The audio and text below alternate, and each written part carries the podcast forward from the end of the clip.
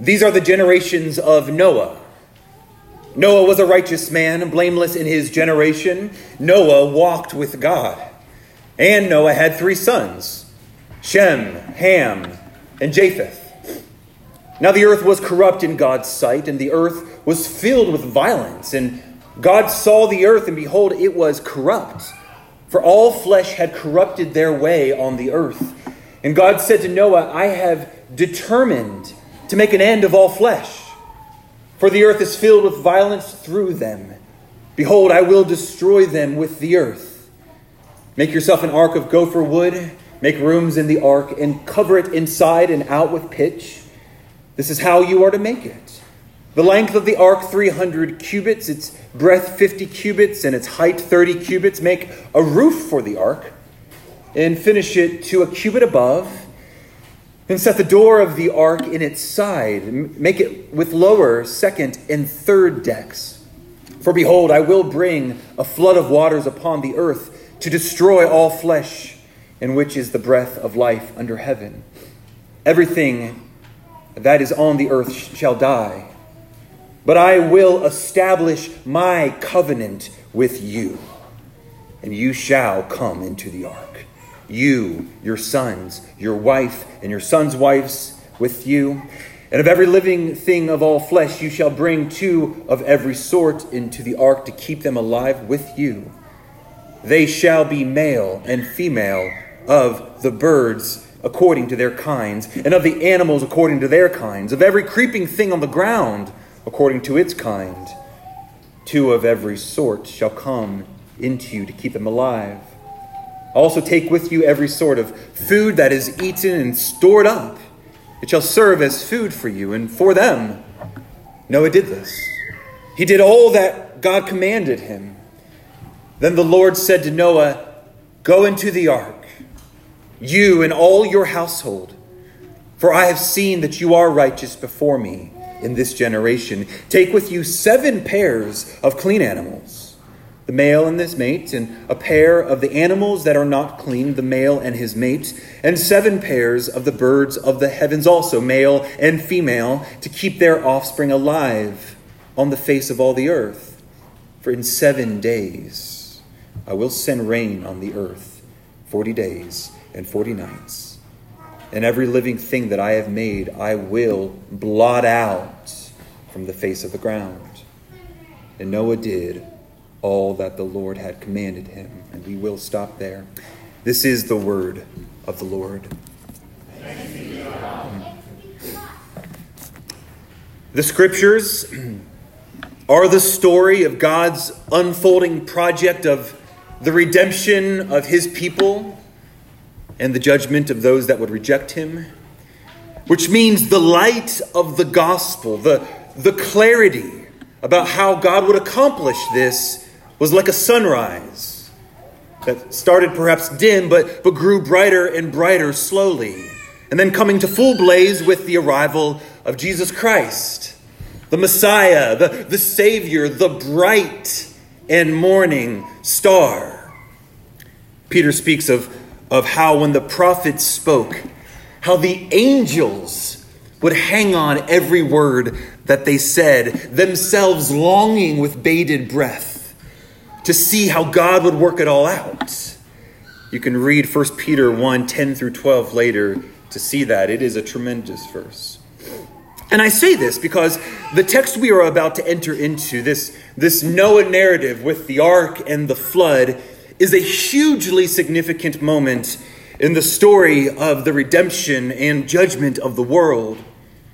Because it, it is in this story that God first uses the language of covenant, which is his ironclad promise to save a people for himself. And as we'll see later, in the covenant that he makes with Abraham, his covenant would extend to all the nations of the world. So, yes, the idea of covenant, it has been in the story since the, the garden, the idea of it. But today, God brings even greater clarity on what salvation looks like. He gave the angels a bit more fodder for their hungry imaginations as to the structure of the gospel that would culminate in our Lord Jesus Christ. And so, with that, let's turn now to the Noah account. So, the full account of this Noah narrative really goes from Genesis 9 to 919. And since we'll be here for a few weeks, I, think it will do us well to begin at first by, by zooming out and seeing how the Holy Spirit inspired Moses to craft this account. Because he chose to record it through something that is called a chiasm which is a literary technique that is used quite often in the scriptures, but that we often miss as English speakers, but it is wonderfully helpful to, to see it because chiasms are, are wonderful things. They, they not only reveal the absolute brilliance by which God crafted the scriptures, but it also helps us see the main themes throughout the entire account and chiasms ultimately point to the central idea, the main points of the story. So, what is a chiasm? Well, a chiasm is, is where the themes in the first half of a story culminate in a main point and then are parallel themes on the back half of the story. So, real quick, let's say the story is a chiasm in five parts. Part one would be echoed by part five. And then part two would be echoed by part four, with three being the main point of the entire story. And how it's expressed is A, A prime, B, B prime. And so I've actually included, you may have noticed, uh, the Noahic chiasm for you in the liturgy just beneath the sermon title. So if you'd open up there, I, I want you to get your eyes on this. Again, because we're going to spend a couple weeks here, but this really helps us see the, the themes and, and really the brilliance of this inspired narrative. So you'll notice it, A is a transitional introduction with Noah and his sons, and then we'll see A prime, the very end, is a transitional conclusion Noah and his sons. B, the corruption of all flesh, and then B prime, the covenant with all flesh. C, God's resolution to destroy the earth by the flood. C prime, God's resolution never again to destroy the earth by the flood. D, God's command and Noah's response, the entrance into the ark. And then D prime, you'll see God's command and Noah's response, the departure from the ark. E, the beginning of the flood and the inundating of the earth. E prime, the end of the flood and the drying of the earth. F, the rising of the waters. F prime, the recession of the waters. And then, right in the center, the main theme God's remembrance of Noah. And as we consider who the first readers of this would be, perhaps the Israelites after the Exodus, maybe, we can understand why the theme of God's remembrance was such a powerful theme for those readers, obviously, as well as us. Yes, the flood is a tremendous warning about the terrible consequences and the ultimate consequences of those who will not repent and turn to the Lord Jesus. In fact, we can't imagine a greater warning. But that is not the loudest theme. The loudest theme is that despite man's rebellion, God will be faithful to his covenant people and his covenant promise and see them through. God remembers. God is faithful. Indeed, that's quite literally what the rainbow will signify on the other side.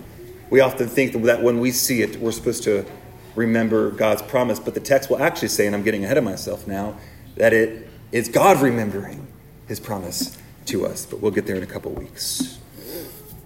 Okay, so though we'll unpack the details of the flood accounts, this is the banner that flies over all of it God's faithfulness to his people. So that's overview. Now to the text itself. We've spent a lot of time talking about the corruption and the wickedness over the past couple weeks, and that continues on in this theme. But that's not going to be our, our primary focus for today. When we come to verse 9, it says, These are the generations of Noah. Noah was a righteous man, blameless in his generation. And Noah walked with God. And Noah had three sons Shem, Ham, and Japheth. And again, from there, the text goes on to describe the complete wickedness of the rest of the world. But Noah and these three sons stand as beacons of righteousness in the midst of a wicked world. And so they become the chosen vehicle God uses to preserve the seed of the Messiah. And so this, this is really the theme that I want us to wrestle with today. This is the big idea. Namely, Noah's righteousness and his obedience, and how, as Christians, we should understand the connection between those two, between righteousness and obedience. Because what's true is, is sometimes we, we get very uncomfortable with Noah or really any person at all other than the Lord Jesus being described as righteous. I remember watching a sermon on Noah perhaps a decade ago, and the preacher was saying about, about these verses. Now, when it says that Noah was a, a righteous man, do not think for a moment that he was better than anyone else on the earth.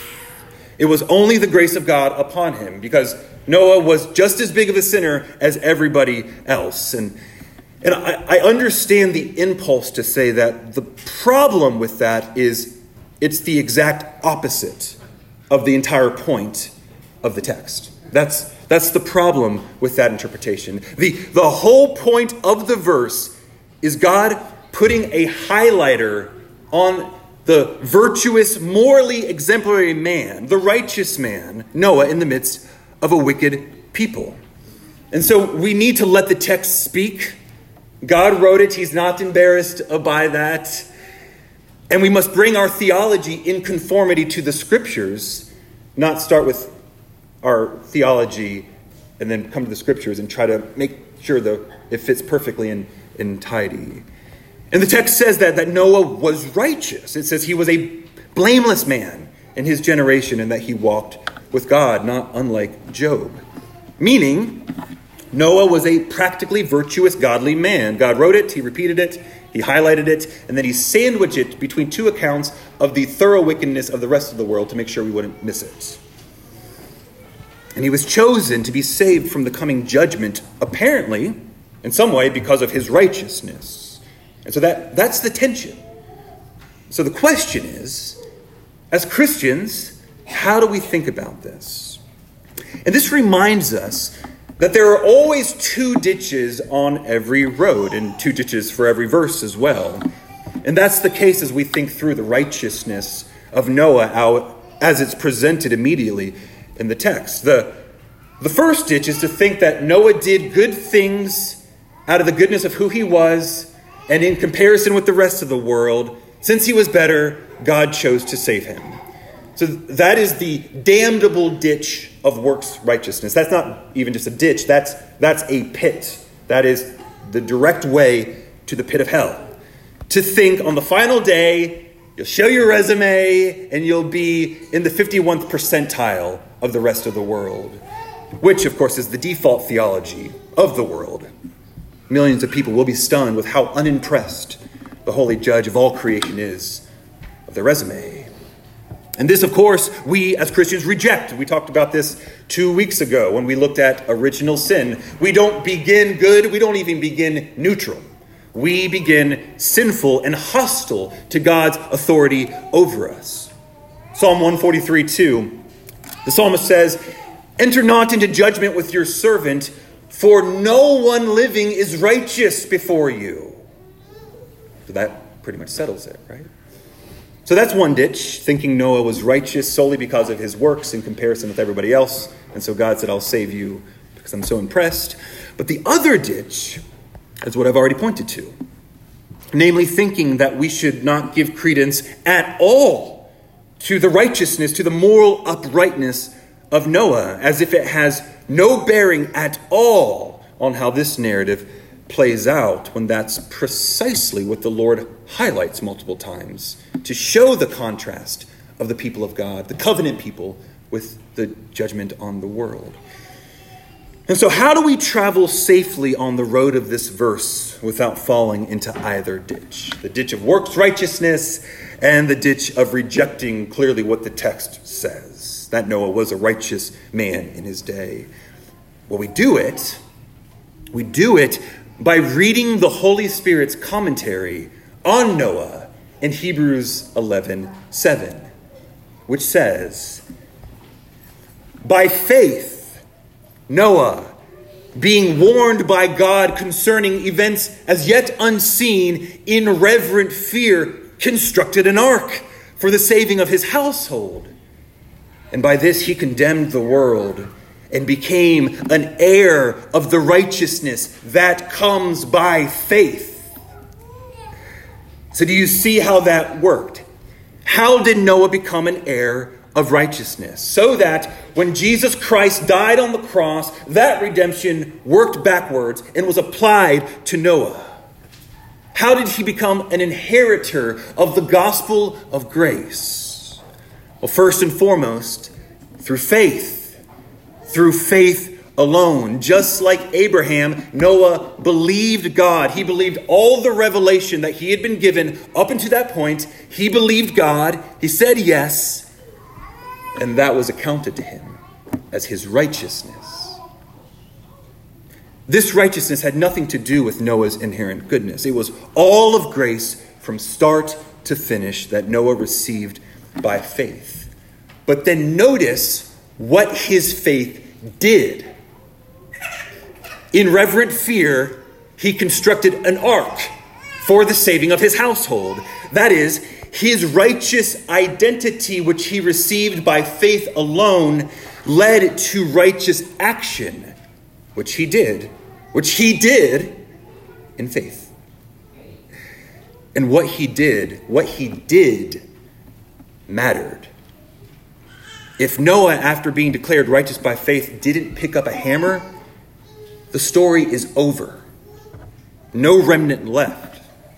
If Noah, rather than building what God had commanded him to build, spent his days declaring on Instagram how glad he was that he didn't have to do any work now because God did it all. Well, that would have mattered. It would have mattered when the rain came. It would have mattered because Noah's faithful obedience was God's providential plan to move redemption forward. And Noah was a shining example of James 2:18, where James says, "Someone will say, hypothetically, you have faith, great. I have works. Show me your faith apart from your works, and I'll show you my faith by my works. That's, that's Noah. And God said, build a massive boat according to very specific parameters in the middle of the land in a world where rain doesn't exist yet. And it'll take you about 70 years. And you and your people will be the laughingstock of the city the entire time. Oh, and you'll also need to gather up all the animals of the earth according to specific categories. And we often think that it's just a pair of every animal, animal, but we saw in chapter 7, Noah had to get seven pairs of every clean animal. Now, why just a pair of unclean, but a pair, seven pairs of clean? Track with me, because this, this is important. Well, it's probably because Israel could only eat and sacrifice clean animals. So they would need more of them. But here's the thing they didn't eat animals yet, and they didn't have the sacrificial law yet from Leviticus 11 describing what that even means. Verse 22 But he did all of it all that God commanded. And the point is, all of this Noah is doing not just by faith, but in light of realities that he didn't even understand at all. For 70 years. His obedience to God's word was not contingent upon his understanding of God's purposes. It was the opposite. His understanding of God's purposes would come after his obedience to God's word. And that's huge. Do you see that? That's humility. That's true humility. The proud man or the proud child says, I'll obey God when it makes sense to me. And if a text doesn't make sense, then I'll edit God and then make that the authoritative text. That's what the proud person says. But the humble person says, I'll do whatever God says because I'm not God. And He is. And He is infinitely wiser and infinitely better than I am. So Noah builds the ark, whatever that is, by faith over decades. And he starts assembling the animals by faith. Seven of these? Okay, if you say so. And then, chapter 7, verse 1 Then Lord, uh, the Lord said to Noah, Go into the ark, you and all your household. For I have seen that you are righteous before me in this generation. And, and so the, the time has come. We skip some of the details on the ark. We'll probably hit that next week. The time has come. Noah and his family, the, the righteous remnant, are told to take their place in the ark and, and to load up all the animals and the food. And then we come to verse 4. And the Lord begins the final countdown of the final week of his first creation. Verse 4 In seven days I will send rain on the earth.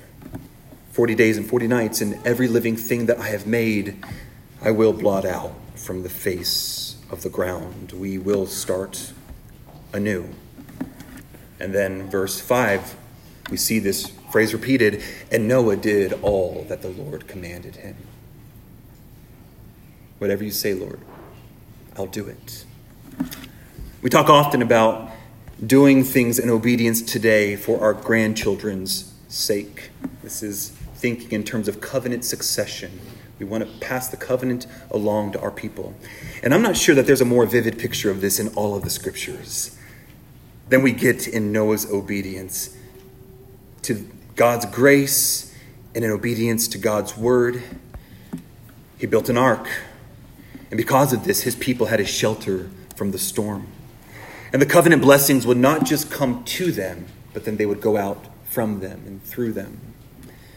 And 99% of the company of all the saints in the new heavens and the new earth will be there because Noah built an ark in faith when he didn't understand what the ultimate purpose would look like. And, and, saints of God, I'm here to say that this is a very timely word for us because we are not in a dissimilar time than Noah as wickedness and corruption are presently on the rise in our world in increasingly bizarre and twisted ways, and they are after our children.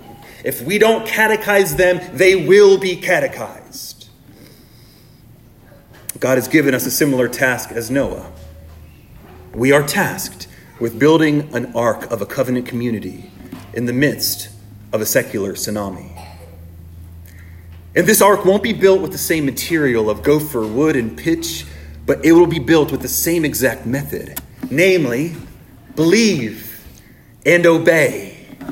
Saving faith that puts on a hard hat and gets to work. This is the rhythm of the righteous. This is the structure of the ark. This is always the ingredients of reformation. Believe everything God has said, and then obey everything God has said, and oh, and repent a lot because you will not obey a lot. But that's okay because there is grace. And the first thing here that we must believe, so that's the rhythm, believe and obey. The first thing, the foundation for everything else is believing what God has declared about us because of Jesus Christ. And it's the same gospel that he preached to Noah. I will establish my covenant with you, and you shall come into the ark, you, your sons, your wife, and your son's wife with you. You have been saved into the covenant people of God, Christians. All your guilt is gone. All your sin debt has been settled. They were nailed to the cross of Jesus Christ. And they were buried into the heart of the earth when he was buried. And then when Jesus Christ rose from the dead, you rose with him into eternal life. You are a new creation. Not just you will be, you already are. And the dead skin is being pulled away more and more to reveal the glory that will be, what we call sanctification. And that is completely the work of the grace of God that is yours by faith. Step one, believe that every day and every hour and glory in that. And then obey. Purpose to grow in specific obedience to everything God has commanded. We, we see this in the life of Noah. We, we see this not just there, but in the Great Commission that the Lord Jesus Christ gave. I think we forget this sometimes, right? Go, make disciples of the nations, baptize them, then teach them to obey everything that I've commanded. That's not Old Testament. That's the Great Commission for Christians. So, you want to do great things for the kingdom, Christian? Grow in old fashioned, boring obedience to the Word of God in the specific ways that you sin. Don't let that stay vague. God didn't give Noah vague instructions, He gave very specific instructions. And so it is for us. We are called to specific obedience. And so, where, where is it hard for you to obey right now? Where do you struggle? Do you find yourself grumbling all the time? Well, that, that's a sin. That is probably the most common presumptuous sin. It's, it's mine. And it's, it is a sin, and it really matters. It's not a small sin, it's a huge sin. God hates it. So instead, I need to obey. I need to obey Philippians 4 4. Rejoice in the Lord always. Again, I will say, rejoice. Or have you gotten out of a rhythm of daily prayer? Well, obedience for you would be starting to pepper just a few prayers throughout the day. Set a couple timers on your phone as prompts, prayer prompts, and then pray. Pray for your family and pray for your worries and pray the Lord's Prayer or pray the daily psalm. Obey. Or married folks, has the, the rhythm of leadership and submission gotten out of whack? And is there a low hum of bitterness in your marriage? Okay. That's a point of obedience for you that really matters. Bitterness in marriages poisons downstream generational blessings. But thanks be to God, it can be dealt with quickly. Read 1 Peter 3 1 through 7 together this week. Read it together. Own your individual sin, wherever that is. Express your thoughts. Pray for each other. And then obey. Obey what it says. And if you need help to talk through it, invite a trusted friend or an elder to do that. Get back on the road of fellowship. And may your grandchildren rejoice because of it. Children, do you find yourselves back talking more and more your parents with more of a cavalier spirit? The word says to obey your parents in the Lord, for this is right. So disobeying is sin that needs to be repented of. And then obey. Obey your parents on purpose as if you're obeying the Lord Jesus Christ because you are. Because you are. The apostle even puts a highlighter on it saying it's the first command that comes with a blessing that you will live long in the land. It matters. And of course, this is just a tiny smattering. But just because I didn't mention your struggle doesn't mean you're off the hook. Ask the Holy Spirit. Make me more keenly aware. Put a stone in my shoe of what sin is mine and help me to obey. Noah obeyed all God commanded him, and that's why the ark floated. He pursued obedience. Where do you need to grow in that? And the beautiful thing is, friends, as we together individually pursue this righteous rhythm of trust and obey five minutes at a time, our individual efforts are being blessed by God to build up the entire body of the church. To build not just an ark to preserve us during this season, but to build a Christian culture that our grandchildren will rejoice to inherit. And so here's what I want us to leave with which Noah, again, is a glorious picture of. God always brings reformation by blessing the obedience of a righteous remnant. God always brings reformation through blessing the obedience of a righteous remnant. Let's pray. Our Lord and our God, we thank you for your grace demonstrated here in the life of Noah, and that you gave him the honor of being the keeper of the covenant as the flood set to rise. And thank you for empowering his faithful response, so that the righteous seed that would lead to our Lord Jesus Christ would be safely held through the flood.